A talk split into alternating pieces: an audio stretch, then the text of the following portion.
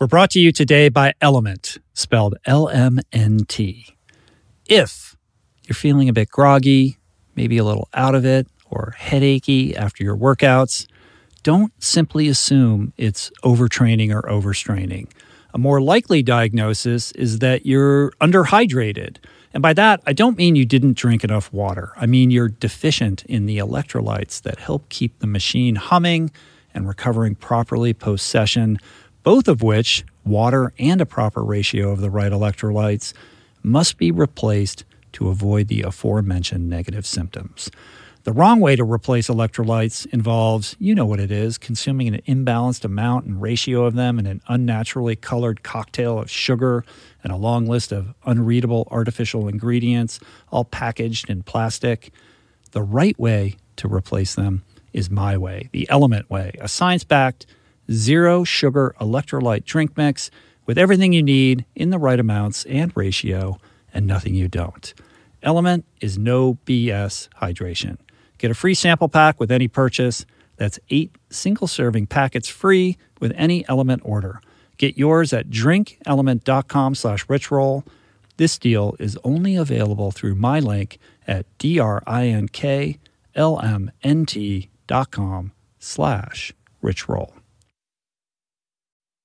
I get a ton of DMs asking about my shades, my spectacles, and the answer is always the same, and it boils down to four letters R O K A, Roka. Founded by two of my Stanford swimming compadres from back in the day, Rokas are designed by athletes for athletes with groovy styles for everything from the bike to the boardroom. It's basically every kind of eyewear for any and all conditions without the dork factor. All their optics are top tier, all their frames are flyweight light. None of them will ever slip down your nose, no matter how much you drip. And they've got style options for miles sunnies, formal eyeglasses, prescriptions, progressives. It's all in there. I rock the Hamiltons during the day. I've got them in tortoise, I've got them in matte black, I've got them in clear.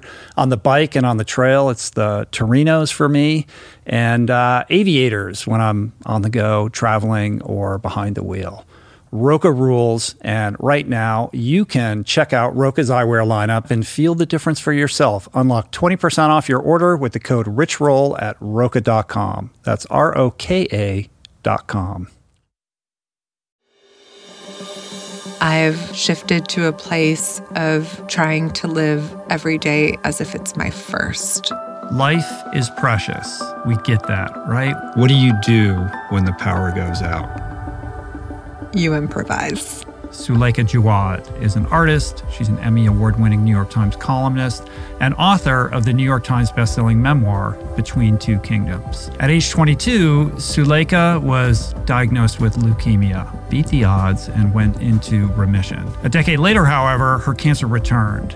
That happened to coincide with her boyfriend, now husband, Jon Batiste, being celebrated with 11 Grammy nominations, the most of any artist. The world was moving on, and I was profoundly stuck.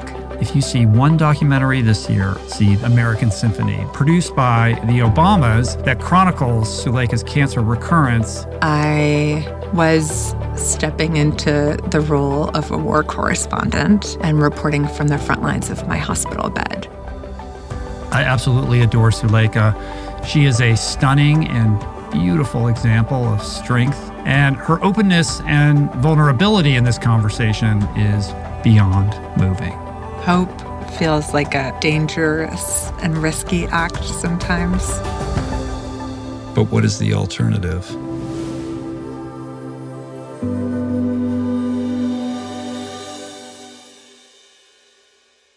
Well, I'm glad that you took the time to do this today. This will not be a five minute junket type interview, hopefully. Well, even better. I love a deep sit down. So I've been really looking forward to this. Yeah, cool. We met under very unusual circumstances about a year and a half ago at, a, at an event hosted by Google on the island of Sicily, where I don't know that I've ever experienced such acute imposter syndrome in my life. I just remember showing up at like the opening dinner and just feeling like the biggest fish out of water of all time. And I went alone. Like my wife didn't come. I was there by myself. I didn't know anybody. It was terrifying for me. And at some point, I just sat down with you and Jon, and I'm embarrassed to admit that like I didn't know who you were, but I was like, they look like nice people, and I sat down. I was like, can I, can I eat with you guys? And you created this really warm, welcome comfort zone for me. So first, I just wanted to thank you for that. You and Jon together are, are such a beautiful, warm, special couple, and you definitely uh, made me feel a lot better in that weird experience.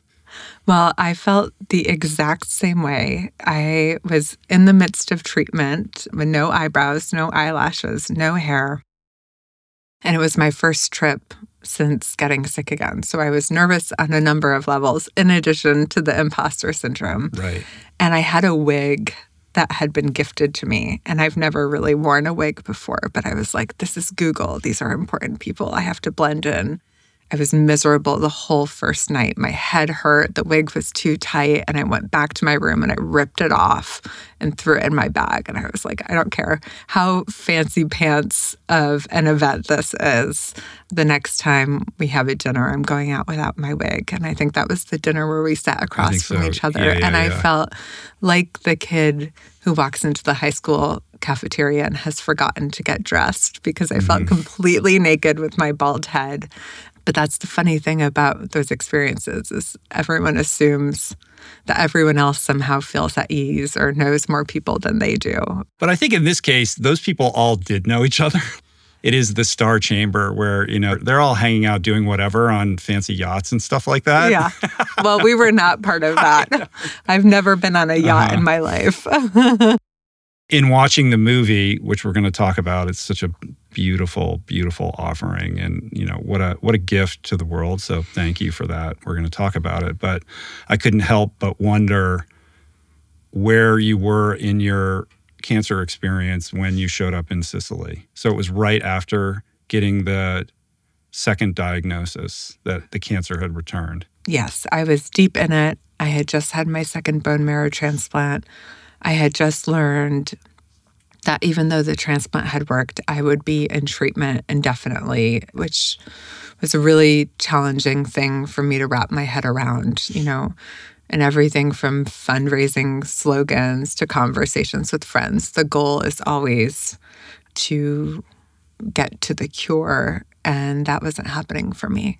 And that word indefinite um, presented a mental challenge in a way, much more so than a physical one of how do I not only survive, but how do I actually figure out how to live in the midst of this? Because surviving indefinitely did not feel like an option. Right.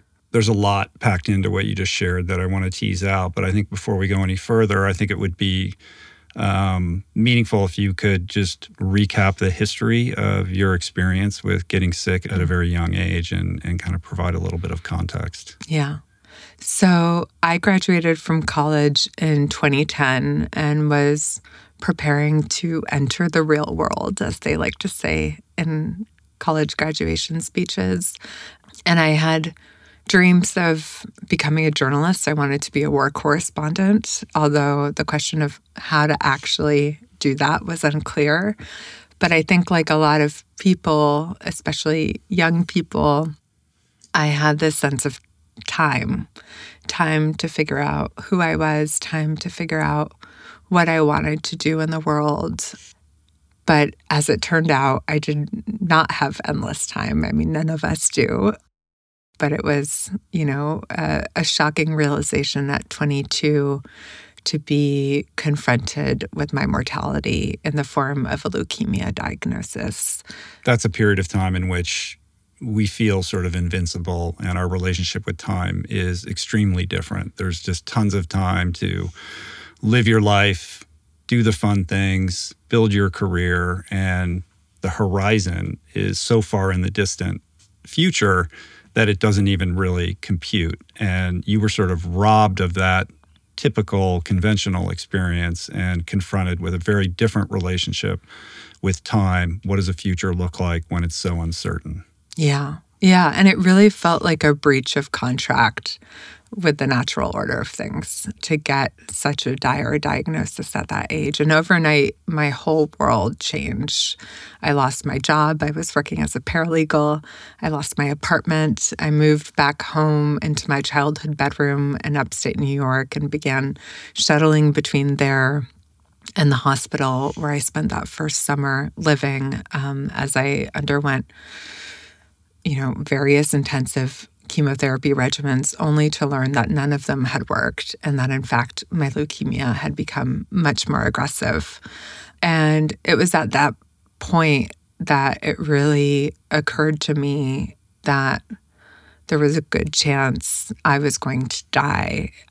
And the irony is, you know, far greater than the fear of death or the harrowing side effects of this treatment, what perplexed me more was this idea that I had spent my whole life preparing for a life in a way. The goal of young adulthood is to be independent, and yet I was as dependent on caregivers as I'd ever been from the time, you know, that I was a toddler. And I think what was really hard for me to wrap my head around was that you know, I hadn't figured out who I wanted to be. But all of a sudden, there was this urgency to do exactly that.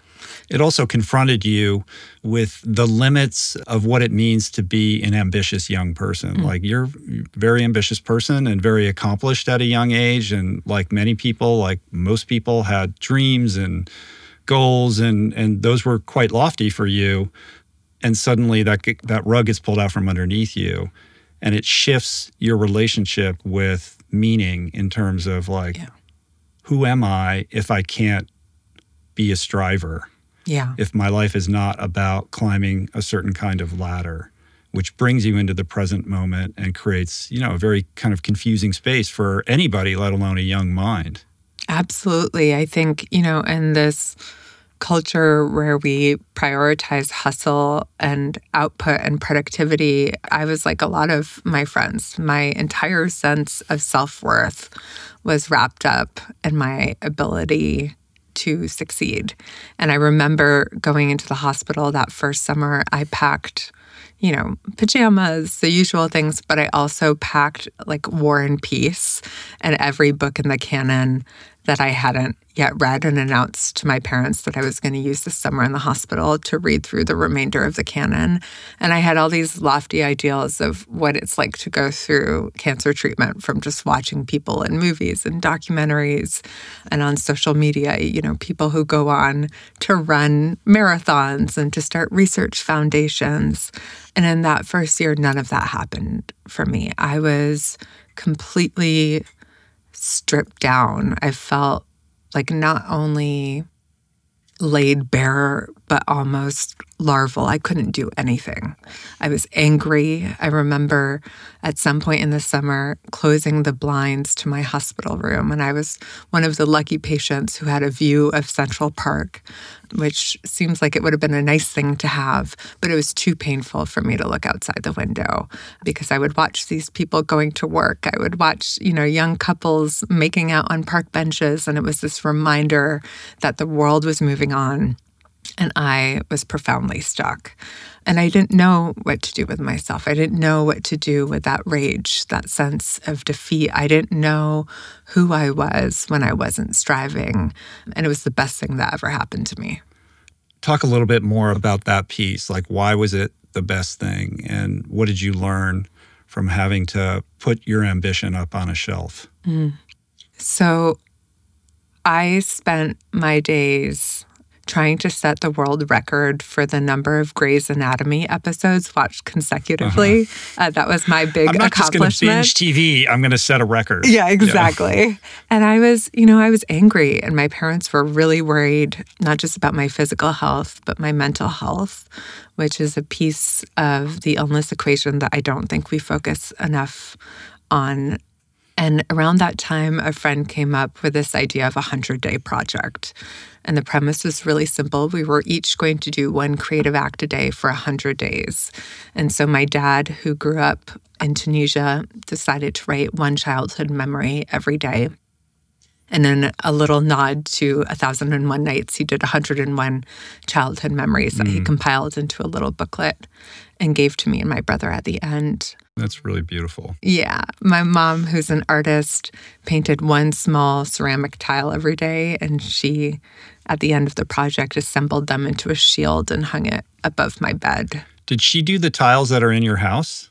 No, are- she didn't. But else. I do have Yeah. that shield. And she made me a second shield when I had my recurrence two years ago. Although the second shield is made out of hundreds of woven hospital bracelets from the last two years. And I was really reluctant to participate in this project. You know, when you're in a hospital bed, people are always pressuring you to be positive, to stay strong, to find the silver lining. And all, you know, those pressures made me want to punch everyone who walked into my hospital room in the face. I did not want to make something meaningful out of this experience. I just didn't want it to be happening at all. So for my project, I kept the bar very low and I decided to keep a journal. I was going to write in it every day. Uh, it didn't matter how long. Sometimes it was many pages. Occasionally it was one word, often the F word, uh, which was all I could summon.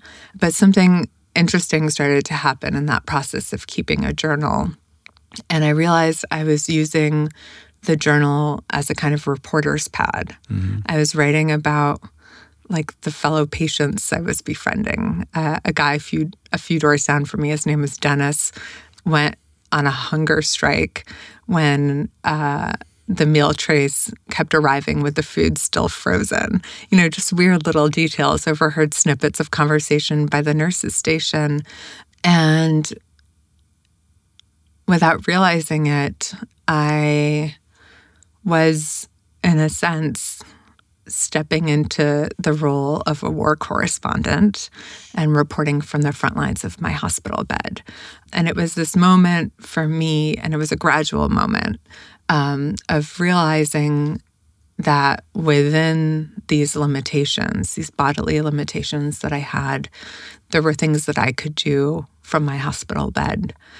And much later, that became that journal became the source material um, for the New York Times column I wrote called Life Interrupted, which is my first time ever being published. Yeah, yeah, yeah. um, that's an amazing story in and of itself, and I, I want to get to that. But just, I want to stay here for a moment.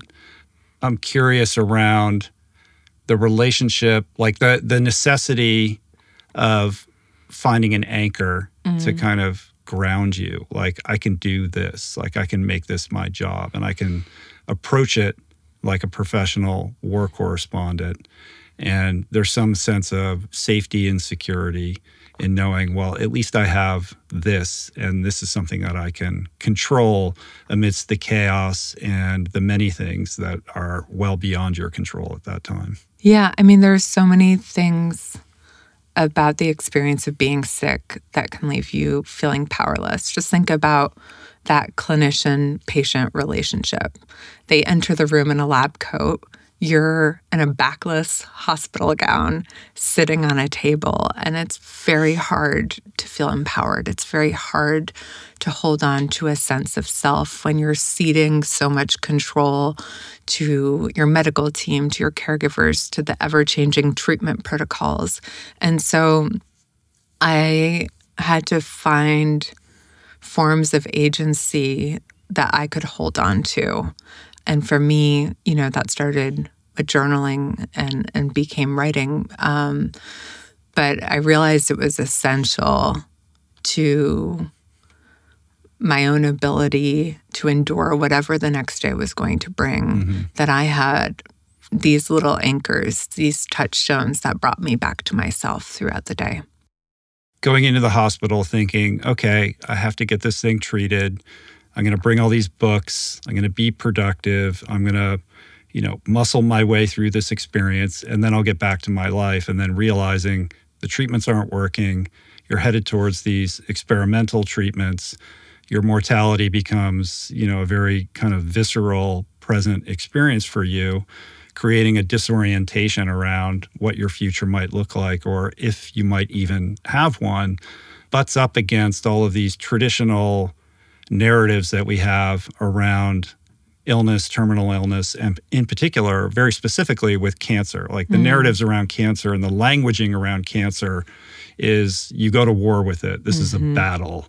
It's a very kind of masculine um, framing of how you navigate this disease set against a backdrop of this hero's journey expectation. Mhm. Like you go through this, you come out the other side, somehow you're able to extract meaning from that that makes you a more integrated whole person in the world. And you took issue with these narratives and decided to confront them in your writing to try to figure out a space that made sense for what you were experiencing specifically. So talk a little bit about arriving at that and you know how you kind of came to a place uh, of of wanting to share the truth the vulnerable truth of what you were experiencing as a salve to Mhm. other people who might be experiencing something similar Yeah, so let me first go on record and say that I did not read any of those books. I have yet to read War and Peace.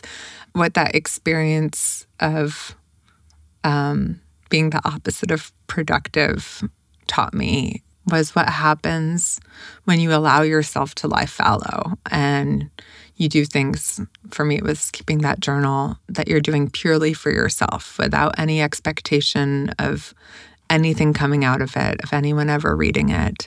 Um, and there was a sense of creative liberation that I felt when I tapped into that space. Um, and I realized that there was likely, if I did survive this illness, never going to be another time in my life where I wouldn't have that outside expectation of output and that I should use this time to experiment and play and try things, you know, within my limitations that I could do just for the hell of it. And so when I started to think about writing for a larger audience, it was the very opposite of the hero's journey. I Mhm. wanted to push against that because, you know, I think so much is there's so much pressure to be someone who suffers well, whether you have cancer or you don't, to be stoic and brave and wise and transformed before you've even emerged from the belly of the beast.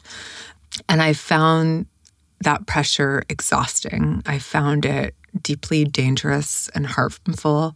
It glosses over all of, you know, the very real challenges of enduring a trauma, which an illness is, and having to navigate that experience of reentry where you're trying to figure out who you are on the other side of it. You know, Toni Morrison has this beautiful line where she says, if you want to read a book and it doesn't exist, then you must write it.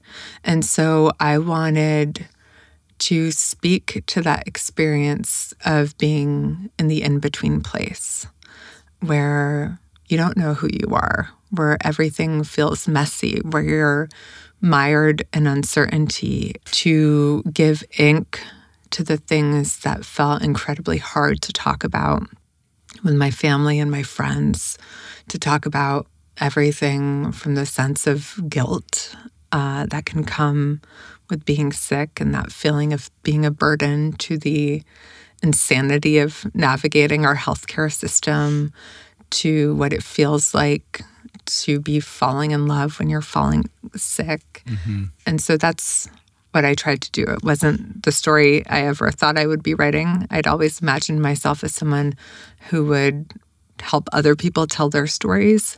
But I found the first person to be an interesting challenge to kind of resist what we think the story should be and to keep pushing for the truth beneath the truth Right. beneath the truth. as human beings we're we're pattern seekers right and we love the before and the after and you know sort of right angles and and clean lines and and your experience was one of saying i don't feel like there's a before and an after mm-hmm. i'm in between i'm in this liminal space where everything is murky and gray and unclear and i don't know if there is an after and if there is it's not going to conform to this hero's journey narrative. And I'm not interested in being the the sort of um, inspirational survivor here in the traditional sense, and so that creates its own crisis of meaning. Like, what does that mean? And I think the impulse to really dive into that and to explore it is an exercise in the messiness of being human. Like, even Yeah. if you haven't experienced cancer or even a great tragedy, uh, our lives are are not really ones of befores and afters. They're they're marked by constant gradual transitions and most of it is about the gray and the confusion and the in between. And one of the really cool things that you kind of identified in the process of exploring this is the importance of of ritualizing these these transitions like to really honor them with ritual and appreciate them for what they are rather than deny them and say, well, I'll just wait until I'm in that after space that I'm attached to with expectations. Yeah. I mean, the image that always comes to mind is a ceiling caving in. And when the ceiling has caved in on you, you no longer assume structural stability. Instead, you have to learn to live along fault lines. And so when I emerged from treatment after almost four years, I had expected that sense of being on the other side. And I knew how lucky I was to be alive. Out of the 10 young cancer comrades I befriended during my time in treatment, only two of us were alive at that mm. point. And yet I felt so lost. I could barely breathe. And I spent a year feeling completely stuck when I emerged from treatment. I had no idea what to do with myself. I had no idea how to carry that wreckage. I was desperately trying to move on in all the ways that you know we think we should move on um, only to realize that moving on was a myth i wasn't going to be able to compartmentalize you know this four year period of my life i wasn't going to be able to skip back to the person i'd been pre-diagnosis You have the hard wiring to be this driver but then on top of that, the kind of social or societal expectations like, okay, this is in the past now. What are you doing now? Absolutely. The day I had the my chemo port removed from my chest, I remember getting a slew of text messages from people saying, Congratulations, like you can start your life now. This is amazing. But unlike when you're in treatment, there were no, you know, medical protocols or 12 step programs to help me find my way forward after this illness. I felt like I'd had this cavalry surrounding me for mm-hmm. four years and I was suddenly on my own to figure it out. And it was really isolating and really hard. And to get back to the idea of ritual, I started thinking about how, you know, we have all these rites of passage, be it funerals or weddings or baby showers, that help ease that transition between no longer and not yet. And in the world of illness, there wasn't a ritual, there wasn't a rite of passage to help you find your way, your place back among the living. And that I was going to need to create that for myself. This episode is sponsored by BetterHelp because nutrition, sleep, and exercise, all good, but alone, it's not a cure all for everything. True well being is even more holistic, which means being proactive about your mental health before you face a crisis, which is fundamentally why I've been in therapy consistently for close to 30 years at this point, a non negotiable tool in my belt to maintain my emotional sobriety, confront my blind spots, resolve past traumas, and just work through the many challenges that life inevitably confronts all of us with. I can't say enough about how much therapy has done for me, which is why I'm such a champion of BetterHelp because they're literally democratizing access to something so fundamentally important, but historically out of reach or just too stigmatized for too many. If you're thinking of starting therapy, give BetterHelp a try. It's entirely online, designed to be convenient, flexible, suited to your schedule. Visit betterhelp.com slash richroll today to get 10% off your first month. That's betterhelp, H-E-L-P dot com slash richroll. Nobody's diet is absolutely perfect every single day without fail, myself, of course, included, which is why for the last, I don't know, six, seven years, I've made consistently drinking AG1 on the daily a major priority. It's just one scoop mixed in water, and it makes me feel super energized and nourished, even when my diet isn't up to par. Each serving of AG1 delivers my daily dose of vitamins, minerals, pre and postbiotics, and more. It's a powerful, healthy habit that's also powerfully simple. It's just so easy and convenient. Plus, every batch goes through a rigorous testing process and is carefully formulated for maximum absorption, potency, and nutrient density. I've partnered with AG1 for these past seven years now, and that's because it's a product I really believe can elevate your health and keep your nutrition game on point. I just can't recommend it enough. So, if you want to take ownership of your health, start with AG1. Try AG1 and get a free one year supply of vitamin D3 plus K2 and five free AG1 travel packs with your first purchase exclusively at drinkag1.com slash richroll. That's drinkag1.com slash richroll. Check it out.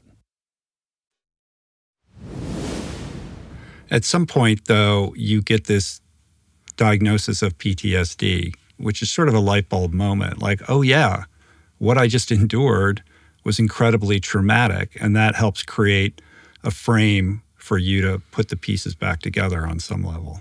Yeah. For whatever reason, I thought of PTSD as something that's reserved, you know, for war veterans or people who've experienced some kind of acute violence. And in part, you know, because of this hero's journey arc that is foisted on cancer patients and this expectation of constant gratitude, it never occurred to me that I was suffering from PTSD, although it sounds like the most obvious thing in the world. Yeah.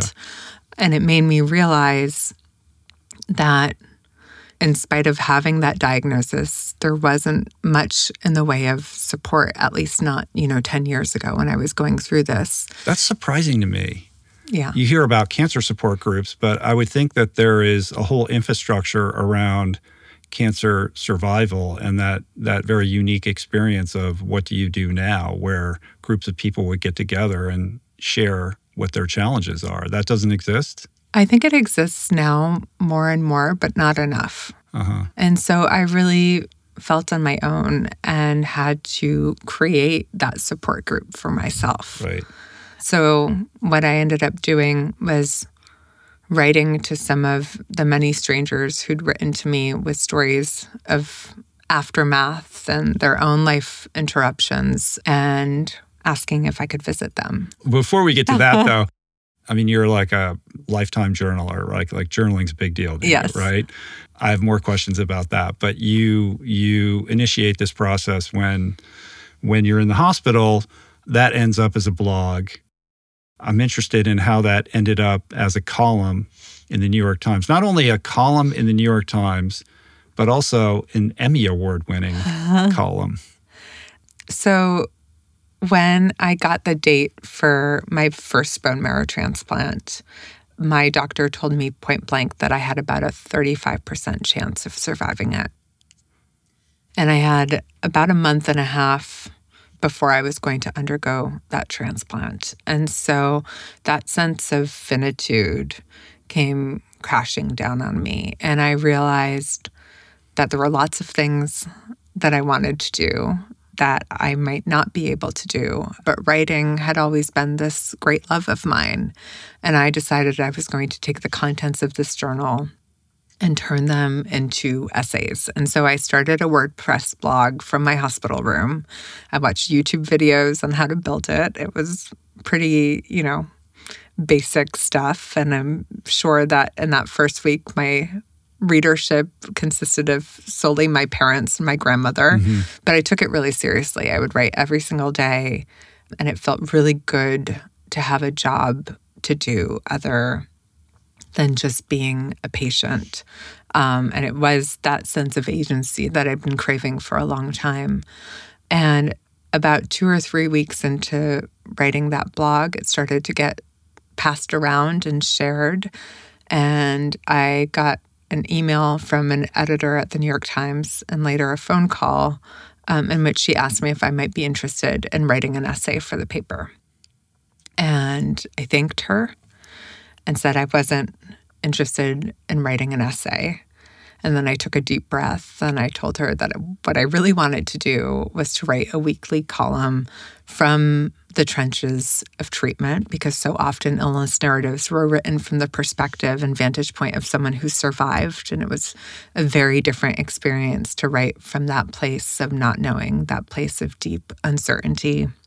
And then I said that I also hoped that there could be a video series accompanying it mm-hmm. because I knew how hard it could be to read when you're sick and that I wanted this project to feel as inclusive as possible. And I went on and on and on. And, you know, this would have seemed wildly presumptuous. Yeah, you're 23 at this point? 22. 22. Right. To pre-diagnose uh, Here's me, what I never want published. from the global paper of record. yes. Audacious doesn't quite capture like the magnitude of, of that request, you know, without ever having been published before. Like, here's what I need in order to go forward with this. Exactly. But that's the thing about, you know, staring your mortality straight in the eyes. Every other fear uh, pales in comparison. Sure. And I had this sense of limited time and in a weird way, I think cancer had made me brazen. And I felt like I needed to shoot my shot because yeah. what was the worst that was going to happen? It couldn't be any worse than whatever it was I was about to come up against. And to my surprise, she said, okay, we'll try it for a couple of installments and see how it goes. Hmm. And, and then I went, oh shit, I yeah, don't know if I can actually this. pull this, this off and do it. job just became a real job. Yeah, totally. And, and you're in your hospital bed. Yeah. What happens when you have an actual deadline, not uh, you know an imagined deadline, and you're not feeling up to it? There's a photo of me in the bone marrow transplant unit where I have my laptop on my knees and a vomit bucket under one arm, and I'm crying, not because I'm going through the most brutal chemotherapy that you can go through, but because I'm worried that I'm going to miss my deadline. Mm. And that might sound unhealthy, but I actually think it was a really necessary, you know, shift in perspective for me because I wasn't, you know, wallowing in whatever was happening to me. I was figuring out how I could participate in the world from my room. So the tentacles from this column reach far and wide. You're suddenly on the receiving end of a lot of people who are being impacted by what you're sharing. And you're reading all of this and taking note of these stories to bring this back to what you were sharing earlier about this decision when you finally are back out in the world to go and visit these people who had written to you. Yeah. And, you know, I think it's important to say that you know, for me, I, I wrote these missives in a void. I sent them out not really expecting anything to come out in return. And I'd been so deeply isolated. I spent I had spent that whole last year. I think I spent eight cumulative months in isolation in the hospital. And one of the very first letters I received was from a death row prisoner by the name of Quintin Jones, who'd read a column I'd written where I described um, what I called my incarceration and that experience of isolation. And he had never been sick a day in his life. He used to do 1,000 push ups every day to start, start off his morning. He related to that experience of confinement, of, you know, confronting your mortality and not knowing when the sword was going to fall. And so I received all kinds of letters, a lot of them from people dealing with illnesses, but a lot of them dealing with all kinds of life interruptions. And so to fast forward a couple of years during that really challenging year where I was done with treatment, I was on paper better, but off paper feeling worse than I'd ever felt. I began responding to these individuals, including Quintin Jones, and asked them if I could visit them. And I ended up embarking, well, first learning how to drive. Right.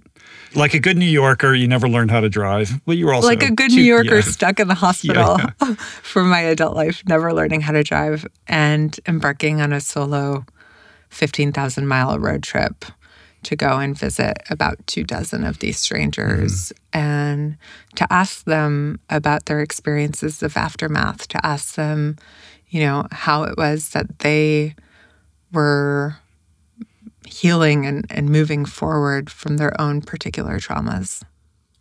You go and visit Little GQ, right? That's that's what he goes by, the guy in death row. Quintin Jones, yep, little GQ. Yeah, you visit him. You visit basically a survivalist Yes. compound where a woman had written to you, yes. which is interesting. And then this young girl, Unique, mm. also, which I was very struck by her. Yeah. Yeah. And, you know, I think we live in a loneliness epidemic, but when you're suffering, especially in this age of Instagram, where everyone is posting a highlights reel of mm-hmm. their life, there can be this sense that you are the only person who is suffering in that particular way, and that everyone else seems to be able to somehow survive and to get it together better than you. And so it was a pretty, you know, extraordinary experience for me after spending so many years in confinement to thrust myself not only out into the greater expanses of the world, but onto the porches and into the guest rooms of these perfect strangers. Because I think what happens when we dare to share our most unvarnished stories of vulnerability is that, of course, we learn that we're more alike than we are different. It is the secret sauce to connection, honestly. And it's the thing that we're most scared of. Mm-hmm. And yet it's the most powerful salve to unite us. Yeah. And as a writer, you're deeply connected to that.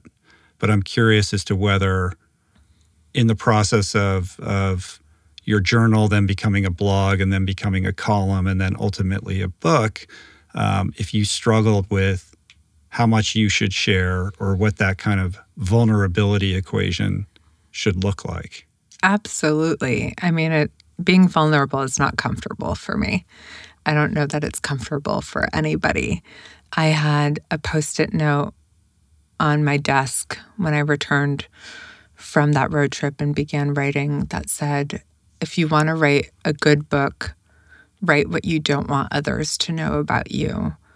If you want to write a great book, write what you don't want to know about yourself hmm.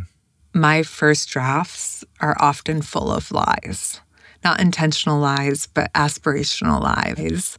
Here's how I'd prefer to be perceived. Yeah. Or here's the story I want to believe. And so I know that I'm doing my job right when I feel that sense of discomfort. Cheryl Strayed also offered a little nugget of advice to you that's related to those post it notes. So before I went on that road trip, I was actually interviewing Cheryl for a piece that ended up being killed. So it never came out um, about mentors. And at the end of our conversation, inadvertently, she became, you know, a mentor to me when she asked me what it was that I was working on. And I said, I really want to write a book but I don't want to write about illness. I'm trying to move on from that. I don't want to be a sick person. I don't want to be pigeonholed as a sick person. Whatever it is I write about, it's got to be about something other than illness. And she said to me, the funny thing about that is that when I went to go write Wild, you know, famous memoir about hiking the Pacific Crest Trail, I told myself, whatever it is that I write about, I don't want to write about my dead mother. Right. Um, and of course, you know, Wild is the story of that hike, but it's also the story of grieving her dead mother. And the point that I took away from that is that as long as there is a question that is pushing at the edges of your mind, as long as there's something that you're trying to figure out, you have no business trying to avoid it until you've written your way through it. And so my book, Between Two Kingdoms, was about this road trip. But of course, it was all about the struggle of not only falling ill, but figuring out who I was in the aftermath of that and figuring out how to carry, you know, what had happened forward with me. Mm-hmm. That book ends up on the New York Times bestseller list like forever. I don't know how many weeks. How many weeks? Like a long time, right? It's probably going to come back now because of the movie, which is amazing. And on the heels of that, you you do a TED talk on the main stage at TED. That's sort of an encapsulated version of of of the book and what you've just been sharing. Um, that goes on to get I, I don't know 19 million views or something like that. One of the most watched TED talks. And in reflecting on your book and and that TED talk, they're very much a, a, a capsule of what you were experiencing at a particular phase of your relationship with your illness and your life. And your life is different now. I'm curious when you look back on the book, the TED Talk, where your head was at, where your soul and your spirit were at at that time, how does that match up with what you're experiencing now? Mm. So, about two weeks before Between Two Kingdoms came out, I got a letter from GQ saying that he had gotten a date. He had gotten an execution date. And this was after, you know, spending more than half of his life, almost 25 years on death row. And I just felt my stomach fall when I heard that.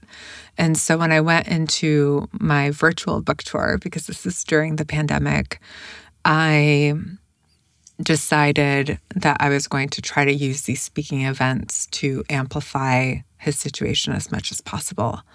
And what ended up happening was that, you know, through these speaking events, there was one person in the audience who was the partner of a big law firm who ended up representing him pro bono. There was another person who helped with PR. And I got thrust into this multi month clemency effort to try to get Quinn's uh, death sentence changed to a life sentence. And he was the first person to say that he belonged behind bars for the rest of his life, but that he had also spent those 25 years on death row reckoning with what he'd done, taking accountability for it, asking forgiveness for the murder that he committed, and, you know, working to become the best version of the man he could be. And in the weeks leading up um, to what ultimately was a failed execution effort, I did not sleep. I could not sleep. I was working mm-hmm. nonstop because, especially having gone through illness, it seemed so unacceptable to me that if there was a choice to spare someone's life, that that choice not be made. This is a very roundabout way of answering your question. But on the day of his execution, he was granted a four hour phone call and he spent those four hours on the phone with Jon and me. And I remember saying to him, I am so sorry. I feel like we failed you. And uh, he said, You haven't failed me. And the reality is that even though it's not the outcome we'd hoped for, this feels like the greatest success that I could have imagined because I never experienced love growing up. And in the last few weeks, I felt more loved by more people than I've ever felt in my entire life. And I can walk into that execution chamber knowing that I've loved and that I've been loved, and that's enough. And the next day, I couldn't get out of bed, which seemed understandable. Uh, but a week later, I still couldn't get out of bed. And three weeks later, that remained true. And at first, I attributed that fatigue to the exhaustion of working on Quinn's case, to the sadness of losing him in the way that we did.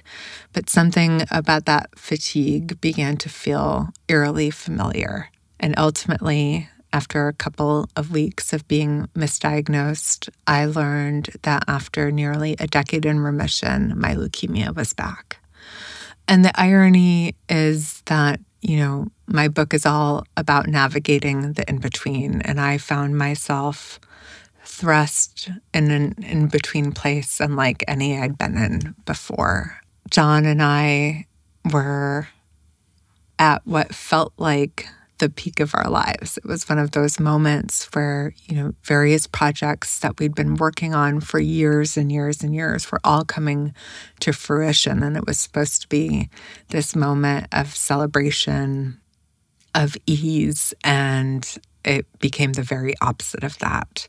You know, once again, we packed up our things, we left our home, we relocated to the city to be close to Sloan Kettering, where I received my treatment. And it was this moment in our lives of extreme contrasts because the same day I started doing chemotherapy, Jon learned that he'd been nominated for a historic number of Grammys, 11 Grammys. And we realized that we were about to embark on a roller coaster, or actually, to call it a roller coaster would be an insult to roller mm-hmm. coasters. Mm-hmm. I expected that book coming out. I expected whatever came after to feel like the beginning of right. a new chapter. And in some ways, it felt like an old one. Right. Yeah. That's what I'm getting at. It's sort of like, yeah, okay, I wrote this book about yeah embracing uncertainty. Uh, but I did that. like that's done. That's in the past. Now I'm moving here. Yeah. So it's sort of like I did that piece. I acknowledged it but I'm still in a new I'm going to be in a new chapter right now. So yeah. there's a there's a sort of weird blind denial of the very thesis that formed the book and and kind of how you were known publicly. And then you got this reckoning or reminder that you had to once again inhabit that space. And it's it's very human, you know, it's very it's sort of like okay, I did that like enough. And did you have a sense before that diagnosis that despite being told like here's the percentage chance that you'll survive or perish as a result of this disease was there still a sense of having it placed in your rear view mirror and anything regarding cancer in the future was purely th- theoretical because you wanted to go get that biopsy when everybody yeah. told you like hey you don't really need to do that there was something yeah. inside of you that that compelled you to do that and had you not done that you know, you would be in a very different place, I yeah. think.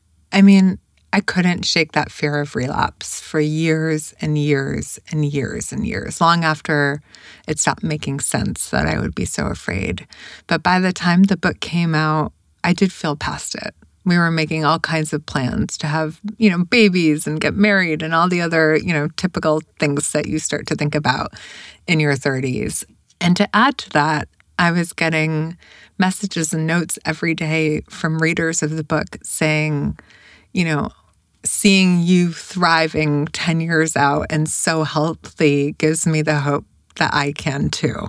So there was that added yeah. layer of it. And were you able to hear that and own that, or were you like resistant to that being foisted on you? I resisted it because there was something inside of me that fell off. I wanted to receive it, I wanted to believe it. But as is often the case when you're falling sick, there's a kind of schizophrenia that takes hold of your mind where you you know you're living a split reality and i felt that you know i'd go to sleep and write in my journal and find myself writing the exact same things i'd written when I was first falling sick, but still in denial of it. And what troubled that even more was that when I went to seek medical treatment, I was told that I was totally fine. I'd had Lyme disease, and so they attributed my low blood counts to that. Um, and I'd had an experience of a year long misdiagnosis, my first time getting sick, where I had received every diagnosis from anxiety and depression to burnout syndrome. And once again, I found myself being confronted with, you know, various people telling me essentially that I was fine when I did not feel fine. But I had the fortune, or I guess the misfortune, of experience, and I pushed for that biopsy.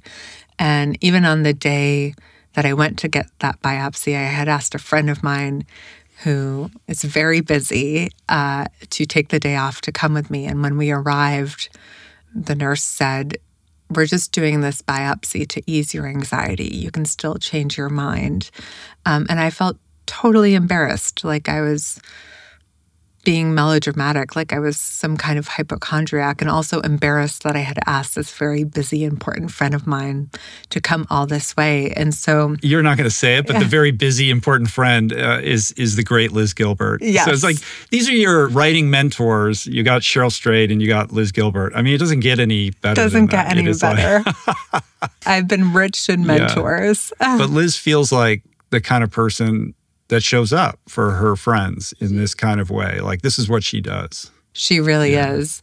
And so, you know, as I'd like to say that I pushed for that biopsy for myself, but the reality is I pushed for that biopsy because I wanted it to feel like a good use of her day off, which is pretty pathetic. Mm. But I'd also learned the hard way that, you know, you need to advocate for yourself. When something is amiss, you have to push for yeah. answers. And the worst thing that can happen is that you're wrong and you get to go on and live your life. Although in this case, I was right, though I wish I hadn't been. And about three days later, I got the phone call from my oncologist who was shocked and in tears and said the leukemia is back and it's far more aggressive. And what did that feel like to hear that? I think I felt total shock and total terror.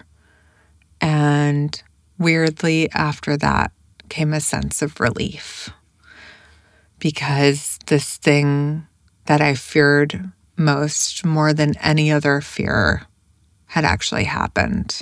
And now all there was to do was to move into action. And that might seem like a strange response, but when you've spent many months feeling that something is deeply wrong and being told that nothing is wrong, you start to feel like you're going crazy. And so I felt relief to be believed and relief to hopefully be able to do something about it and I guess relief to have had the experience to know how I wanted to approach this bout of illness differently. But of course, I felt total terror. My parents were living in Tunisia, which is where they currently live. And I remember feeling so afraid to call them and to tell them because I knew that a diagnosis like this doesn't just implode the patient's life, but it implodes the lives of everyone mm-hmm. around you. Yeah. That's a weird juxtaposition of feeling vindicated, but also feeling terrified. Yeah. Like, I was right. That feels good. Uh oh. Here we go again. I'm probably going to die. and this is where the movie opens, basically. Yeah. So American Symphony is just this, you know, really beautiful exploration of your life and Jon's life individually and together. It's really an excavation of what it means to live a creative life, to be in a creative, collaborative relationship, to navigate hardship. But whereas your book and everything that kind of had preceded this phase of your life with respect to your own creative output was really about these liminal spaces, these gray areas. American Symphony in this next chapter is really about extreme juxtapositions. It's about peak experiences, high and low. Mm-hmm.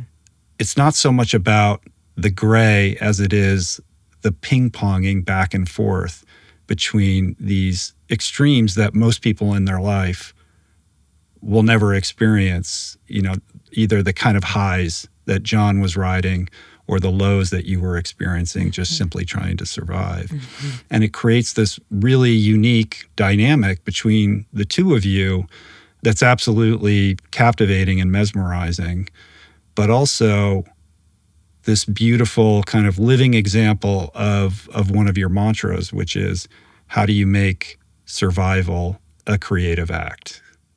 Yeah. How did the movie come together? American Symphony initially arose from a conversation Jon and Matt had over dinner. Jon had worked on his previous film, The First Wave, about the COVID 19 pandemic and scored parts of it. And when Matt asked him what he was working on, he said he was working on the symphony, this project that had been in the works for many, many years mm. and was finally going to premiere for one night only at Carnegie Hall. And he and Matt decided to make a short process film about the bringing to life of that symphony. And before Matt even began shooting, I learned that the leukemia was back and Jon was nominated for this record number of Grammys. And as Matt likes to say, if you end up with the story that you began with, then you're not doing your job right. You weren't listening along the way. And so, you know, before the cameras began rolling, we all realized there was a very different version of the story to tell. But as you might imagine, I felt very hesitant about yeah. the idea of letting a camera into our private lives, especially at such a difficult moment. Both Jon and me are fiercely private people, which might sound like an odd thing to say as someone who's written largely in the first person for my entire career. But usually I'm the one doing the writing, and usually, whatever it is that I'm writing, I have, you know, the time to figure out what is the draft I want to write for myself and what is the draft that I want to share with the world. And so it took a real leap of faith to let Matthew Heineman, our director, into our lives in this way. And Matt isn't just your regular filmmaker. He woke up with us and went to bed with us every night. Not literally, but he was there with the camera and ended up amassing about 1,500 hours wow. of footage over the course of this seven month period. And the truth is, when we started filming this documentary, I really didn't know what the story was going to be. None of us did. I didn't know if I was going to survive long enough to see the documentary. But we knew, Jon and I knew that we wanted to capture these extremes. And maybe, you know, what we were living through was more extreme than what the average person might be living through. But we all have to hold the duality of the human condition we all have experiences in our lives where we're holding the astonishingly brutal facts of life um, with the beautiful ones in the same palm. Mm-hmm. And we felt that that was a worthy experience to document, even mm-hmm. if we didn't know exactly what it was going to become. Right. The fear and the uncertainty of not knowing where this new chapter with your illness was going to take you and the hesitancy around sharing that, butting up against both of you being artists, both of you being expressive beings who who find meaning and purpose in in sharing your unique experiences, and also as somebody who has a profound understanding of the power of vulnerability to heal and connect as we were talking about earlier creates its own tension you yeah. know like okay well i say all these things and and you know my my whole kind of mo is sharing my life but now here i am in a very different place do i really want to do this yeah and i remember saying to matt early on i don't want to be a part of this film if my story serves the purpose of being the dramatic counterpoint mm-hmm. to Jon's meteoric sure. success. I didn't want my illness to be narrativized for dramatic benefit, which it easily could have been in the hands of a less thoughtful, less skilled filmmaker. And so we had a lot of conversations. We had conversations every day, every week, uh, where we had to continually reassess this is this something we want to keep filming? Is this something we want to keep doing? What was off limits? Nothing. Nothing.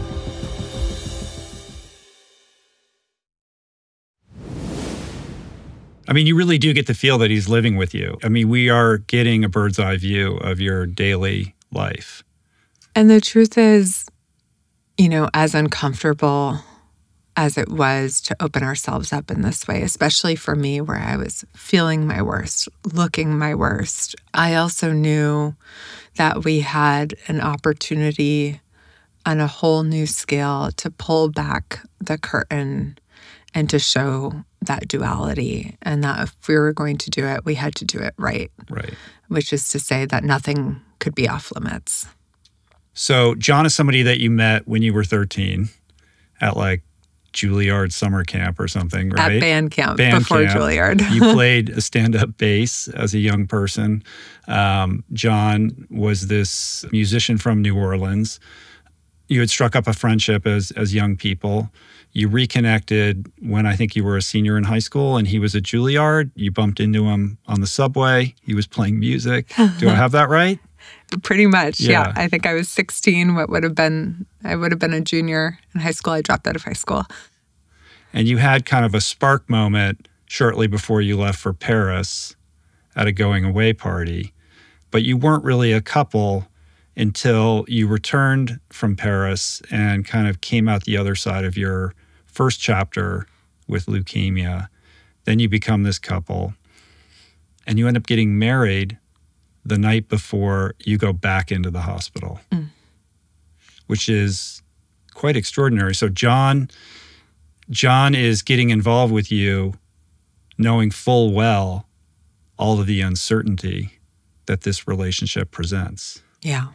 So, what does that say about who Jon is? Like, how do we understand Jon Batiste? What a question. A very hard one uh, uh, for me to answer just because, you know, he's one of the most expansive, surprising, relentlessly unique individuals that I've ever encountered. And we had been together, you know, for about nine years or something by the time I got sick. We'd been talking about getting married, but like a mm. lot of couples during the pandemic, we were talking about getting married. We figured we would wait until it was safe enough to have a big gathering. And the way that Jon put it to me was he said, We had a plan and we are not going to let cancer get in the way of that plan. And so we decided, you know, 24 hours before I entered the bone marrow transplant unit and was, you know, getting ready to, be admitted to the hospital for several weeks to throw together a living room wedding, which is what we did. And Jon rented a grand piano for the night.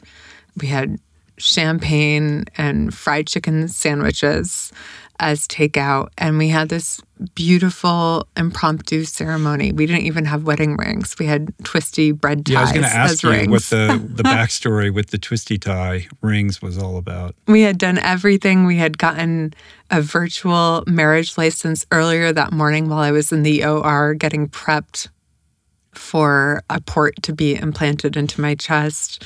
We had, you know, rushed to throw together outfits and at the 11th hour we realized we didn't have wedding uh-huh. bands. So that's where the bread ties came from.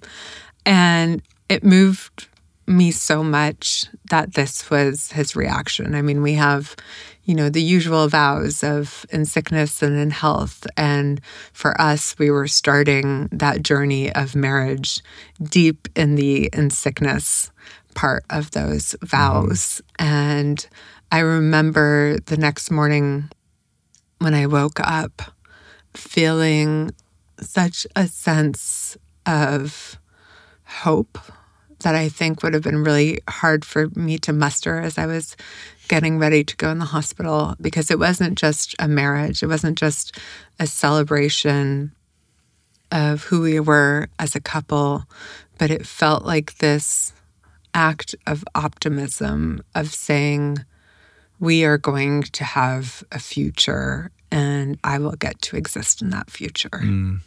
He's a special guy, that He- Jon. I mean, in addition to just being absurdly handsome, you know, he has a certain unique charisma about him.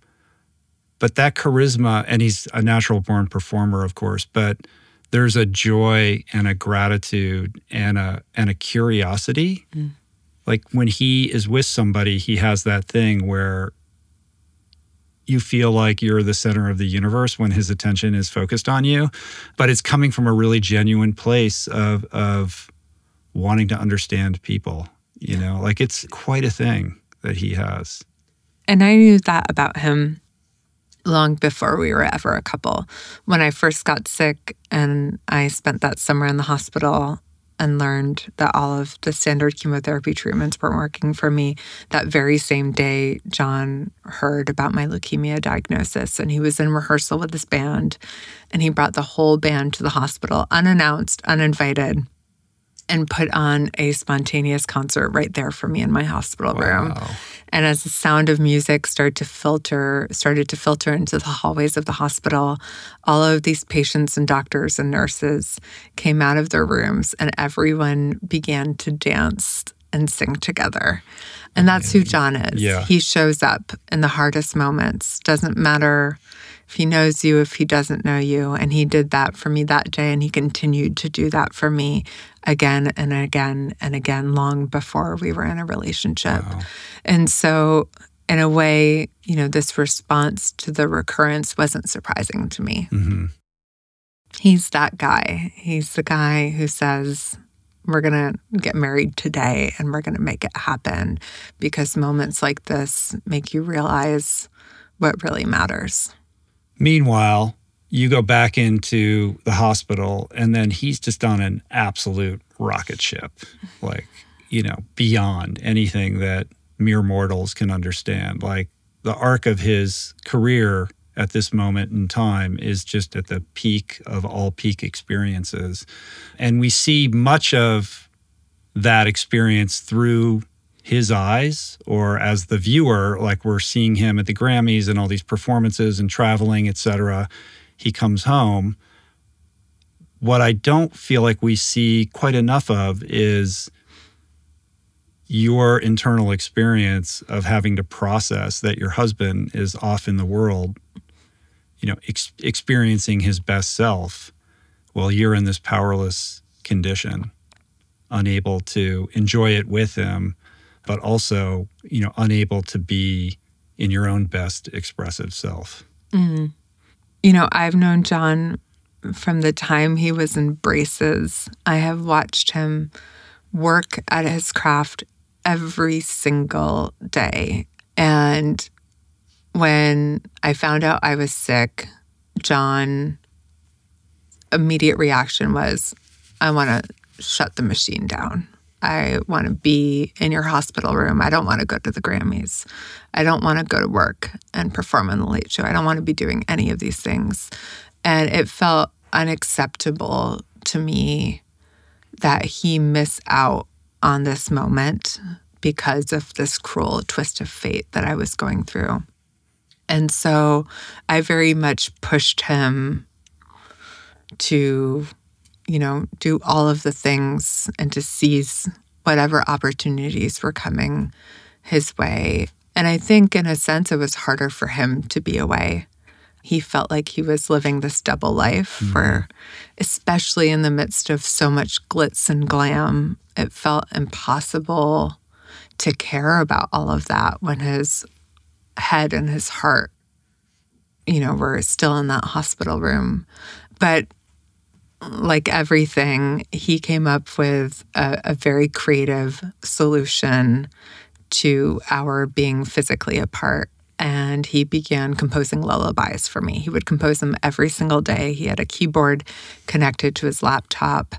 And I would listen to them on loop for hours and hours and hours. Because for anyone who has spent a night in the hospital, you know it's not a restful place. Hospitals are noisy places. There's the constant beeping of IV machines, the wheezing of respirators, the alarms that go off whenever your condition abruptly worsens.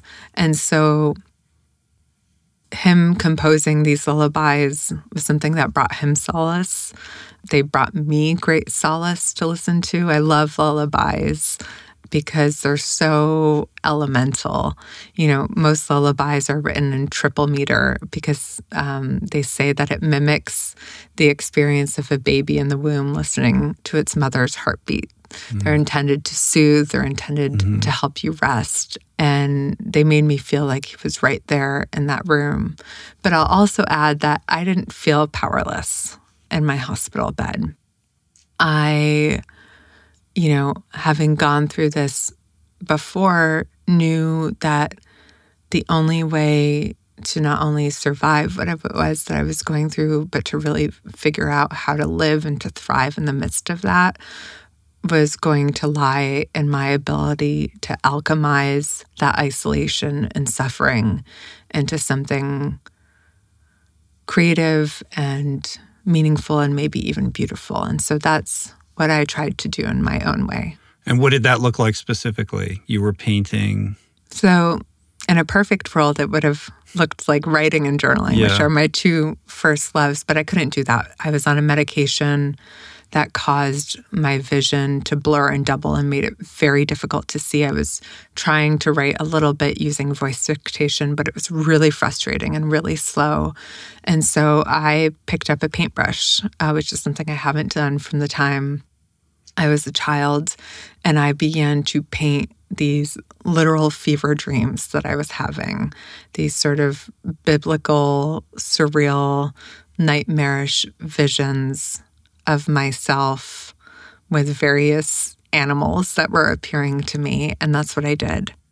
I remember, you know, one night in particular, um, it was probably the most challenging day of my life, the closest I've ever been to the veil. I had three simultaneous infections, two of them in my bloodstream, and I had zero mm. white blood cells. And I was as close to death as I've ever been.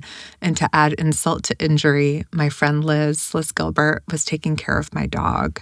And she called me that morning, and it turned out that my dog also had cancer and oh had to oh be God. put down a couple of hours later. And that night, I felt like I was falling apart in a way where I wasn't sure I'd be able to put myself back together. Mm. I was, you know, brought to my knees in a way that I've never experienced before. And I felt so much pain, not only physical, but psychic in a way that felt unendurable. And I had this sudden vision of a wooden marionette being connected to strings to four birds and being lifted. And I picked up my paintbrush and I had this chant on repeat in my head, which was, I release control, I surrender to the flow. And I painted that painting in one fast, furious breath. And as I started to paint the ropes connecting the wooden marionette to the birds, I could feel my spine lifting. I could feel myself being lifted. And that to me is the power of creativity. It's the power to make something out of nothing, to transform the most brutal experiences into something interesting and beautiful. And it feels like a kind of magic. Mm. That's really powerful. The catharsis of that too, and the and the the demand that you deepen your surrender. Yeah. That this will not be like the time before. Yeah. And you're not going to be allowed to journal because you did that last time. You're going to have to find a new way to alchemize this. Yeah. And that process of surrender and whatever relief you experienced as a result of that, like what is that what does that look like spiritually? Does that have form for you? Mm. So, you know, my mom is Catholic, my dad is Muslim, and my brother and I, I like to say, grew up confused Yeah. as a result of that. So I've never, you know, participated in organized religion. I've never had an easily definable sense of faith or spirituality. But I have, through writing and painting and my creative work, experienced that sense of being a channel, of submitting to something bigger than myself. And I've been humbled again and again, brutally so, by this disease. And so I think for me, that experience of surrender is the closest I've come to feeling touched by a sense of divinity. And I think it's also the only way to navigate that depth of uncertainty. Mm-hmm. To acknowledge that you don't know, that you can't know whatever is going to happen to you or to the people you love most, and to try to tap into the mystery of that and maybe even into the magic of it. If there's peace to be had, it's going to be found through that process of extreme letting go.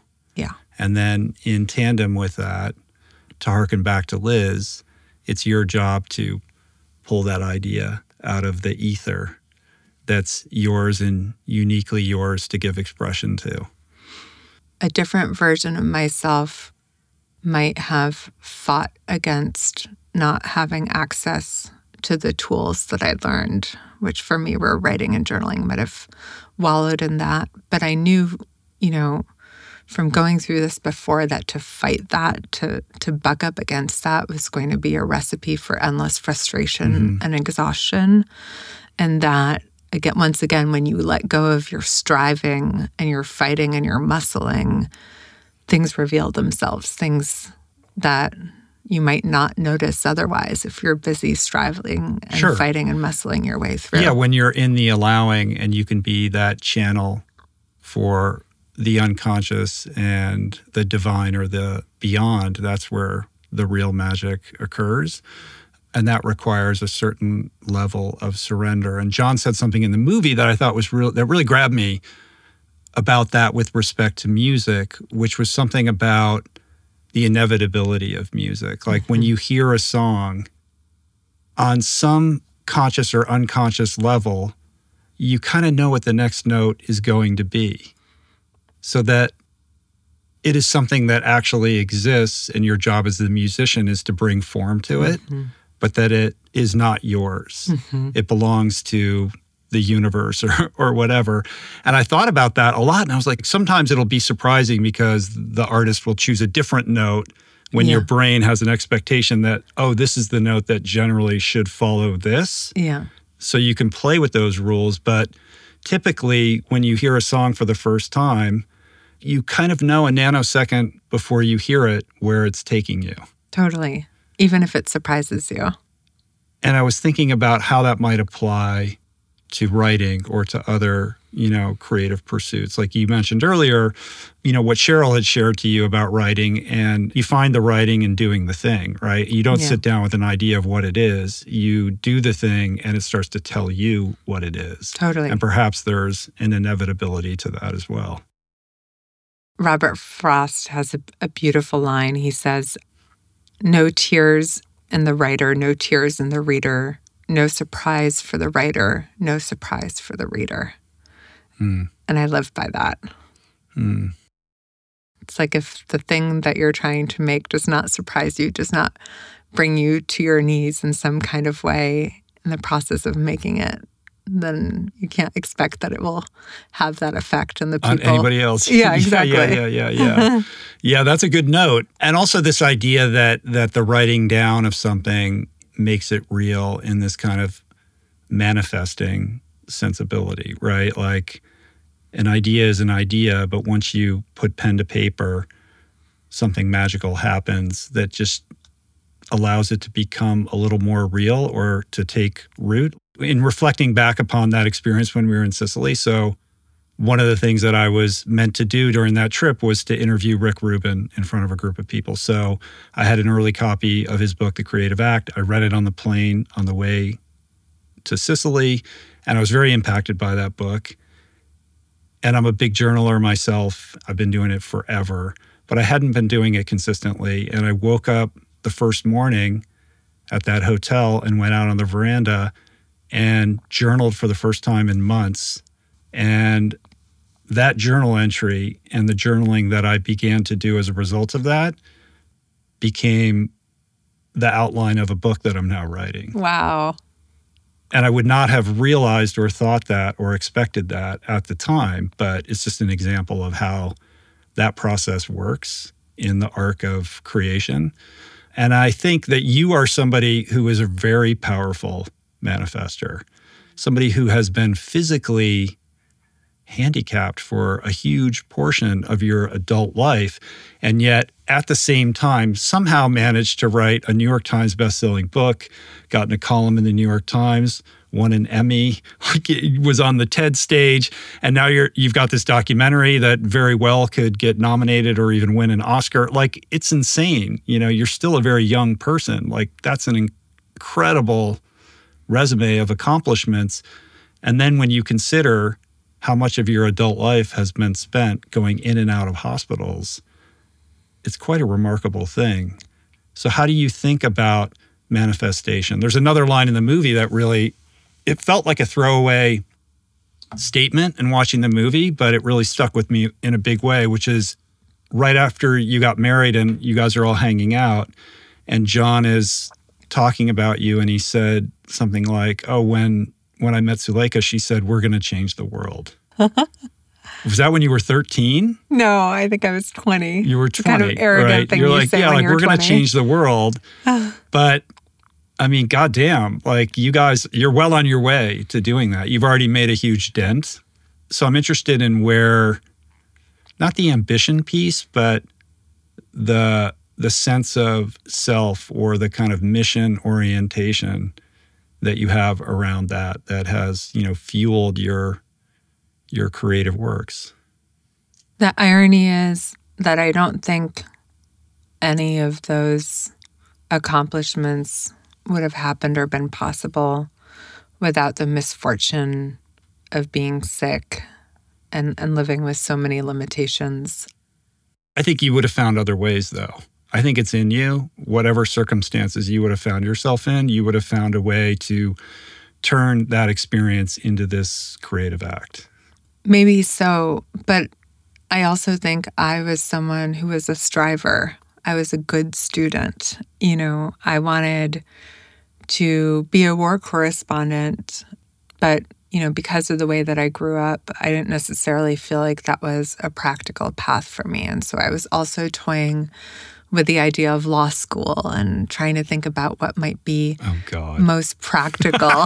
yeah, we, you're a fellow Yeah. recovering lawyer yeah you know, getting sick foreclosed a lot of those more conventional paths and possibilities to me. And one thing I did in that first year of getting sick was I spent a lot of time researching and reading about the very long history and lineage of artists and musicians who've been bedridden for one reason or another and observing everyone from, you know, Frida Kahlo, who painted these her famous self-portraits from bed after um, being left bedridden by a car accident, or Matisse when he got diagnosed with cancer and attached a paintbrush to a long pole and painted the ceiling of his bedroom, or Virginia Woolf, who wrote about mental illness and physical illness, and realizing, you know, that we all have experiences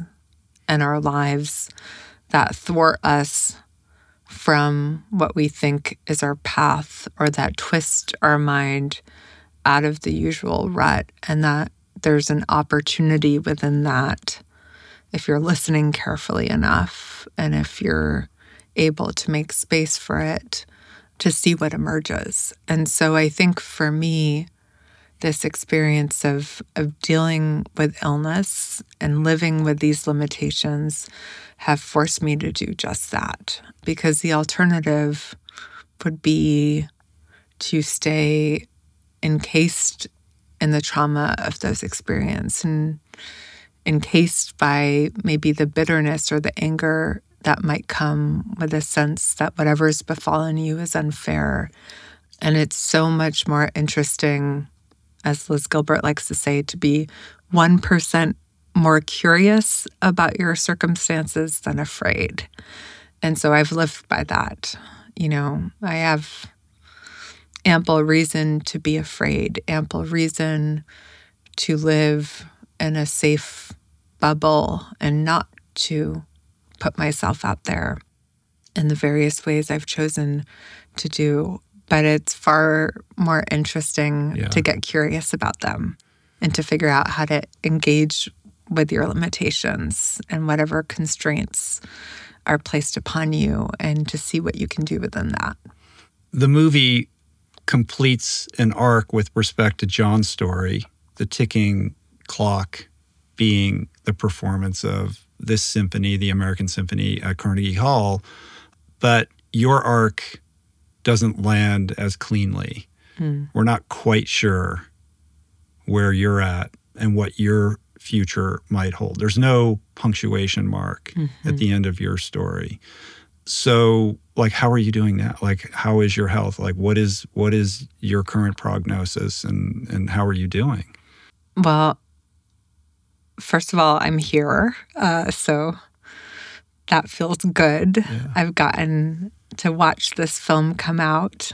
I just got to watch it with all of my bone marrow transplant nurses earlier this week, uh, which was such a beautiful experience. We'd actually never seen each other without masks on. Um, so even that, you know, thank God for waterproof mascara. But I am in a different kind of liminal space now. I'm in a different kind of in between place. I will be in treatment indefinitely for however long or short that might be. And when I got that news from my doctor, he said to me, uh, You have to live every day as if it's your last, which is the kind of thing that you say to someone when they're in that sort of limbo. And, you know, I tried hard to figure out what that meant for me, but more specifically, why it instilled an intense sense of panic in me.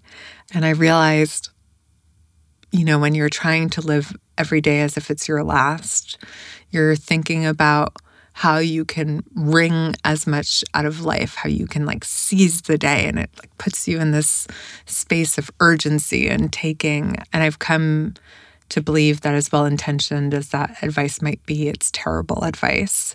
Because if we were all to live every day as if it were our last, we'd be robbing banks and I don't know, cheating just, on our know, spouses and staring at trees or eating yeah. ungodly amounts of ice cream. Uh-huh.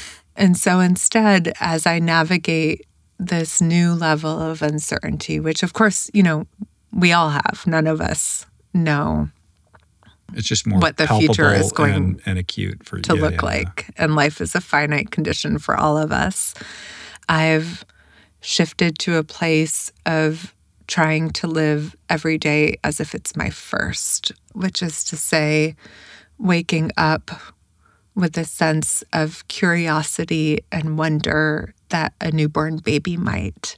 And rather than seeking out these like huge, important life moments, seeking out moments of play and tiny little joys and moments of nourishment. And that has made it such that I feel like I'm moving through this uncertainty in a way that doesn't put me in panic, but places me in a state of, of wonder and awe and hmm. generosity.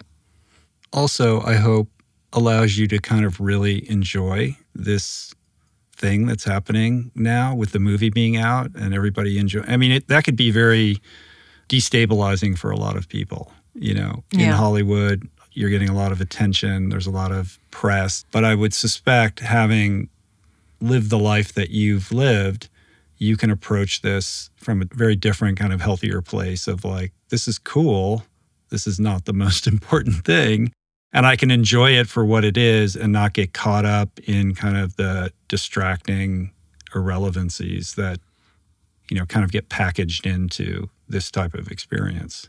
It really has. It's changed everything for me. Um, you know, and as grateful as I am for, you know, the love that this documentary is getting, and as much as I hope that it, you know, resonates with the people who watch it, my priorities are elsewhere. Mm-hmm.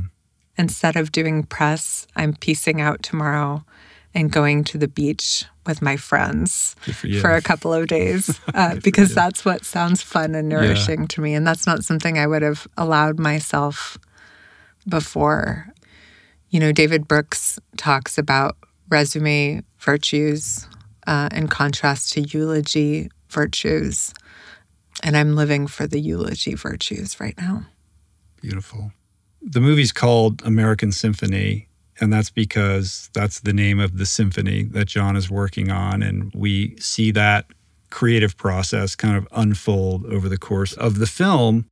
And I was thinking about the larger themes at play or like the metaphor that's built into that title. I mean, Jon is a master of synthesizing a whole variety of influences to create his own type of music where you can easily identify like oh this comes from here and this comes from here. And when we were in Sicily he kind of talked about that and performed his music and you get to see how he plays with everything from you know New Orleans jazz to Beethoven and and has this sort of mashup approach to to create his art. And this symphony my sense is that the idea behind it is although it's not kind of overtly stated is that what would a symphony look like? Like a classic symphony if it was about the true american experience like the reality of the melting pot of influence that crafted the soul of america in all its pain and beauty. What would that look like if it was a symphony? I don't know if that's accurate but that was how it felt. And then thinking about how he's the result of so many influences and then you being tunisian swiss you know having these you know like uh, muslim and catholic influences. Like this is an american story. Like the american symphony is you and jon and your relationship as much as it is this performance at carnegie hall and the music that you know ended up getting nominated for grammys Yeah, it's really about the symphony of life, the way I understand it, and the synthesis of what can feel like contrasts. We are so steeped in binary thinking, but the truth is, most of us aren't either happy or sad or healthy or well. You know, the border between those binaries is porous, and much of us are forced to live in synthesis, to exist in that messy middle. And for Jon, there's that confusion. He's in the shower. I'm a pop star. I'm a. He gets like, you know, it depends upon what genre you're affiliated with. You know, that's how the lens through which Jon is celebrated or criticized, right? Like, Yeah. Is he a classical musician? Is he a jazz musician? Is he a, you know, is he a pop star? Like, who is he? And he's able to like play with that. You could tell it bothers him a little bit that he gets a bunch of shit about that. Yeah. But isn't that America? And isn't that the tension that creates the beauty? And Yeah. this is about him being in his own in between or liminal gray area where he can't be pigeonholed or defined. His version of your experience trying to figure out where you belong in the world, where one foot is on one side and one foot is on the other. Well, and I think in this world where we're more divided than ever before, my hope is that offering that liminality as a third way and also, you know, holding that duality um, is something that might be a balm to people who feel like misfits, Yeah. who aren't categorizable. Categorizable. Cater- I think that's a word. yeah, I don't know. Let's make it one. Jon said about you, quote, she's able to transform darkness, alchemize darkness, and transmutate darkness into light. Mm. What does that mean to you? You know, I think we often think of healing as ridding ourselves of the pain that plagues us, whatever that pain might be. And I have tried to do that in every number of ways from numbing it to compartmentalizing it to dodging it to stowing it as far down as I can.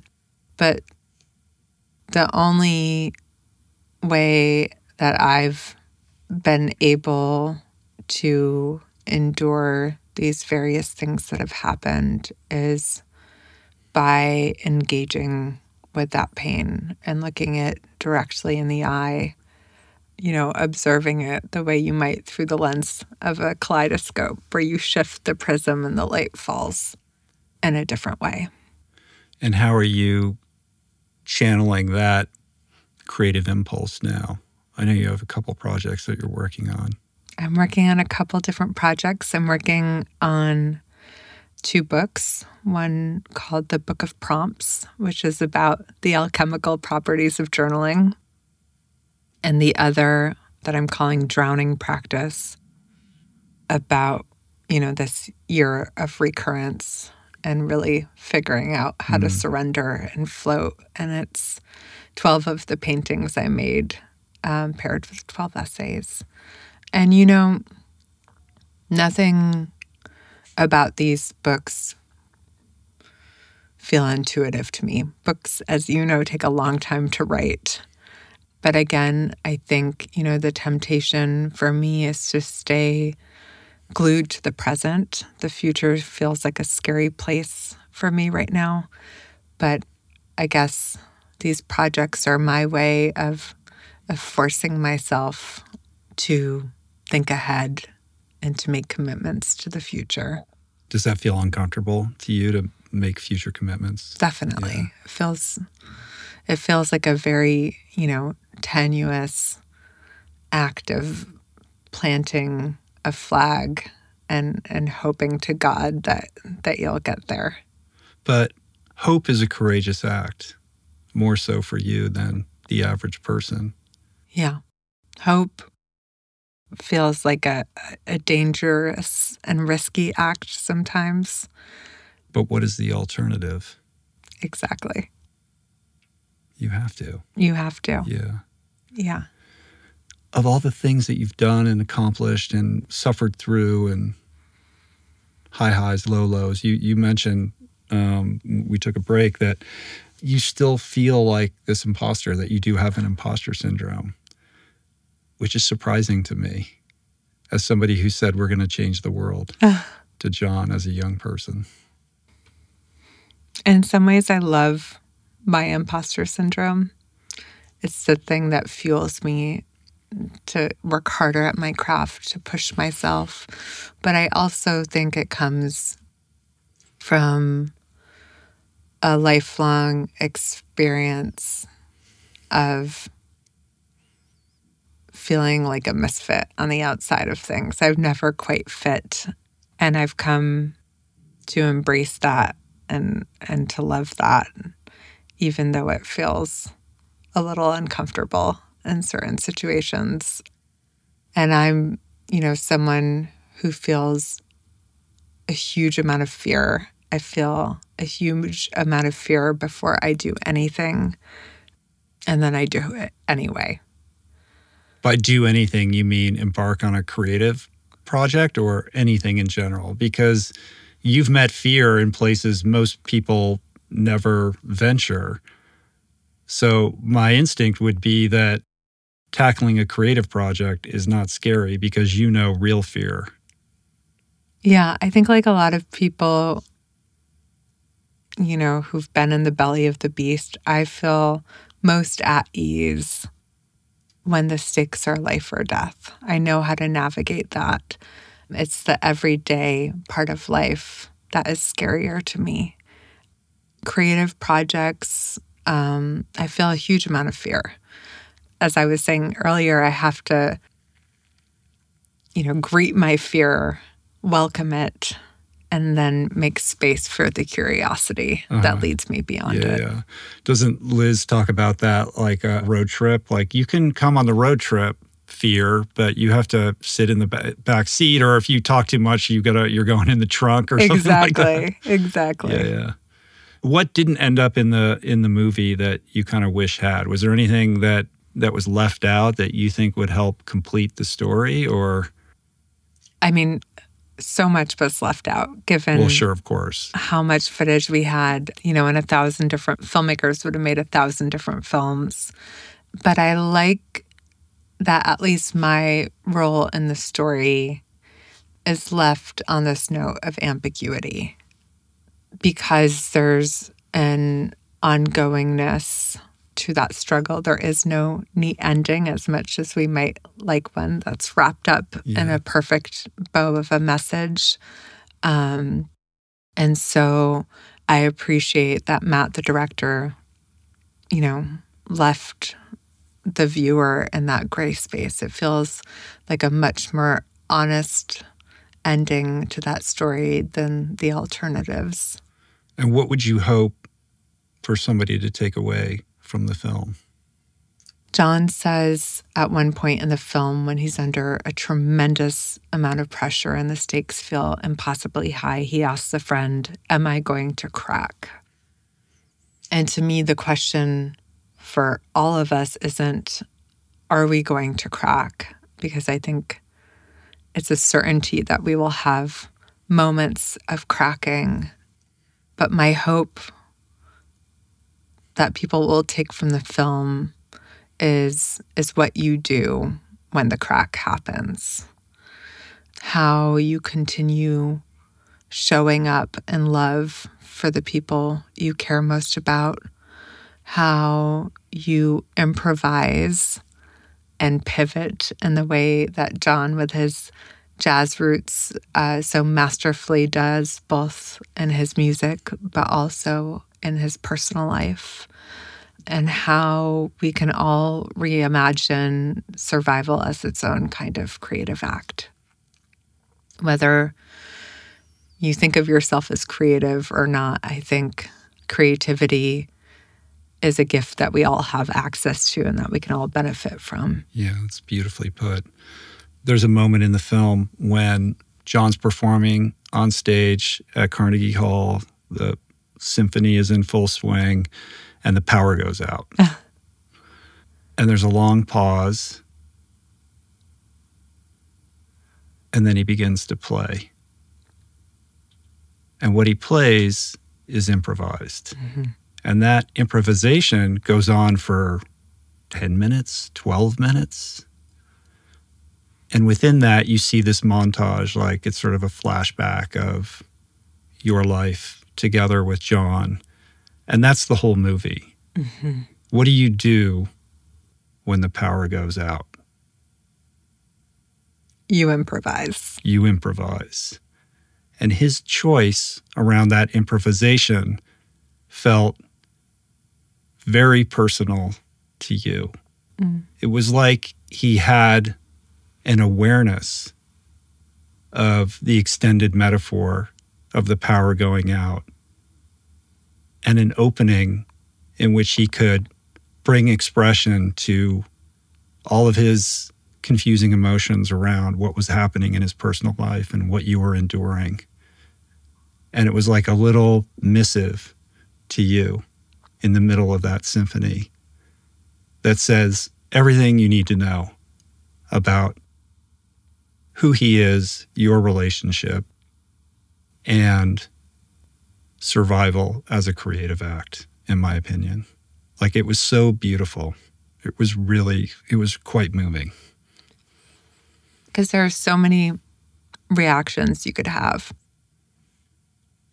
if you're Jon in that moment and the power goes out mid performance. You could stop the concert, make an announcement, hope for the power to come back on. You could run off stage in tears. But I love that he was able to surrender to the power going out, to pause, take stock of what was happening, even to smirk a little bit in defiance, and then to listen for whatever it was that was arriving to him and to play. And the irony is, nobody in the audience, maybe other than me, knew that the power had gone out. Oh, really? Oh, I didn't get that from watching it. I knew because I had heard versions of it, but nobody had any idea. Wow. And that was the beauty of They it. They just thought this is part of the thing. This is part of the thing. There's a 10 minute Wow. piano solo in the midst of the symphony because why not? Yeah. Yeah. Beautiful. I want to close with some some thoughts on on change, which is something that I think a lot about. You're somebody who's had to change in partnership with changes that were foisted upon you. There's change that you have to weather, external changes that you have no control over, and then there's change that you initiate. And as somebody who's been compelled to change and then volunteered for other changes, how do you think about the nature of being in relationship with changes you don't have control over and then conversely how do you how do you kind of leverage your own will or sense of purpose and direction in your life to initiate positive changes in how you're living your life What comes to mind is a line uh, from the Holocaust survivor and psychiatrist Viktor Frankl. I think about it um, probably every day. And he says, between stimulus and response, there is a space. And within that space is our freedom to choose how we respond. And within that response lies our growth and our freedom. And so I, like many other people, have, you know, been faced with something that's happened that has maybe on its surface left me feeling powerless. But I always hold in mind the fact that I have the power to choose my response to the stimulus and that that's a great deal of power and that there's a great deal of agency within that. And so, no matter how powerless I feel, I always try to locate whatever that small act of agency is that I have. And so, for me, that's looked like writing and painting and learning how to drive, and who knows what else will come down the road. But I take a great degree of comfort in knowing that within how we choose to respond lies the power to transform whatever it is that you're experiencing, whatever it is that makes you feel disempowered or even helpless. It's easy for me to say that. i don't think it's easy for you to say that i think you've earned the right to say that But I also want to say that, you know, whatever that response is, it usually takes a long time for me to figure out what that is. this isn't something that happens you overnight. mean you're a human being yeah, Yeah. exactly. It takes many months of binge watching Grey's Anatomy Mm-hmm. and raging against the world sometimes to get to the place where you figure out how you want to respond to something. understood And that's okay too. Yeah. Thank you. This was really beautiful. Thank spend you. This time with you. I was very deeply moved by the film. I think it's just a beautiful, poetic work of art. It's only been out for like two days at this point. Yeah. Um, but already the reception is is pretty dramatic. Uh, it's nothing but universally adored at this point, and I'm excited for you know kind of the fun adventure that you get to have with this. And like I said earlier, I hope that you can just be present and enjoy it for what it is. It's a pretty special peak experience that I think you've more than earned for yourself. And nobody is more deserving than you and Jon. I just I love you guys individually and as a couple. It's inspiring to see you collaborate and co-create together and I wish only the best for both of you. So Thank, you. Yeah. We love you and we're grateful to you for being our wonderful dinner companion at that terrifying event. and hopefully our We'll always future dinner companion at uh, less terrifying events. yeah. Cool. um, all right. Well, great. Well, hopefully Thank we can do this again. I would too. love that. I appreciate it. Thanks. Thank you. Peace. This episode was brought to you by LMNT. Get a free sample pack with any purchase. That's eight single serving packets free with any LMNT order. Only available through my link at drinklmnt.com slash richroll. That's it for today. Thank you for listening. I truly hope you enjoyed the conversation. To learn more about today's guest, including links and resources related to everything discussed today, visit the episode page at richroll.com, where you can find the entire podcast archive, as well as podcast merch, my books, Finding Ultra, Voicing Change and the Plant Power Way, as well as the Plant Power Meal Planner at meals.richroll.com. If you'd like to support the podcast, the easiest and most impactful thing you can do is to subscribe to the show on Apple Podcasts, on Spotify, and on YouTube and leave a review and or comment. Supporting the sponsors who support the show is also important and appreciated. And sharing the show or your favorite episode with friends or on social media is, of course, awesome and very helpful. And finally, for podcast updates, special offers on books, the meal planner, and other subjects, please subscribe to our newsletter, which you can find on the footer of any page at richroll.com. Today's show was produced and engineered by Jason Camiolo, with additional audio engineering by Cale Curtis. The video edition of the podcast was created by Blake Curtis, with assistance by our creative director, Dan Drake. Portraits by Davey Greenberg, graphic and social media assets courtesy of Daniel Solis. Thank you, Georgia Whaley, for copywriting and website management. And of course, our theme music was created by Tyler Pyatt, Trapper Pyatt, and Harry Mathis. Appreciate the love, love the support. See you back here soon. Peace. Plants. Namaste.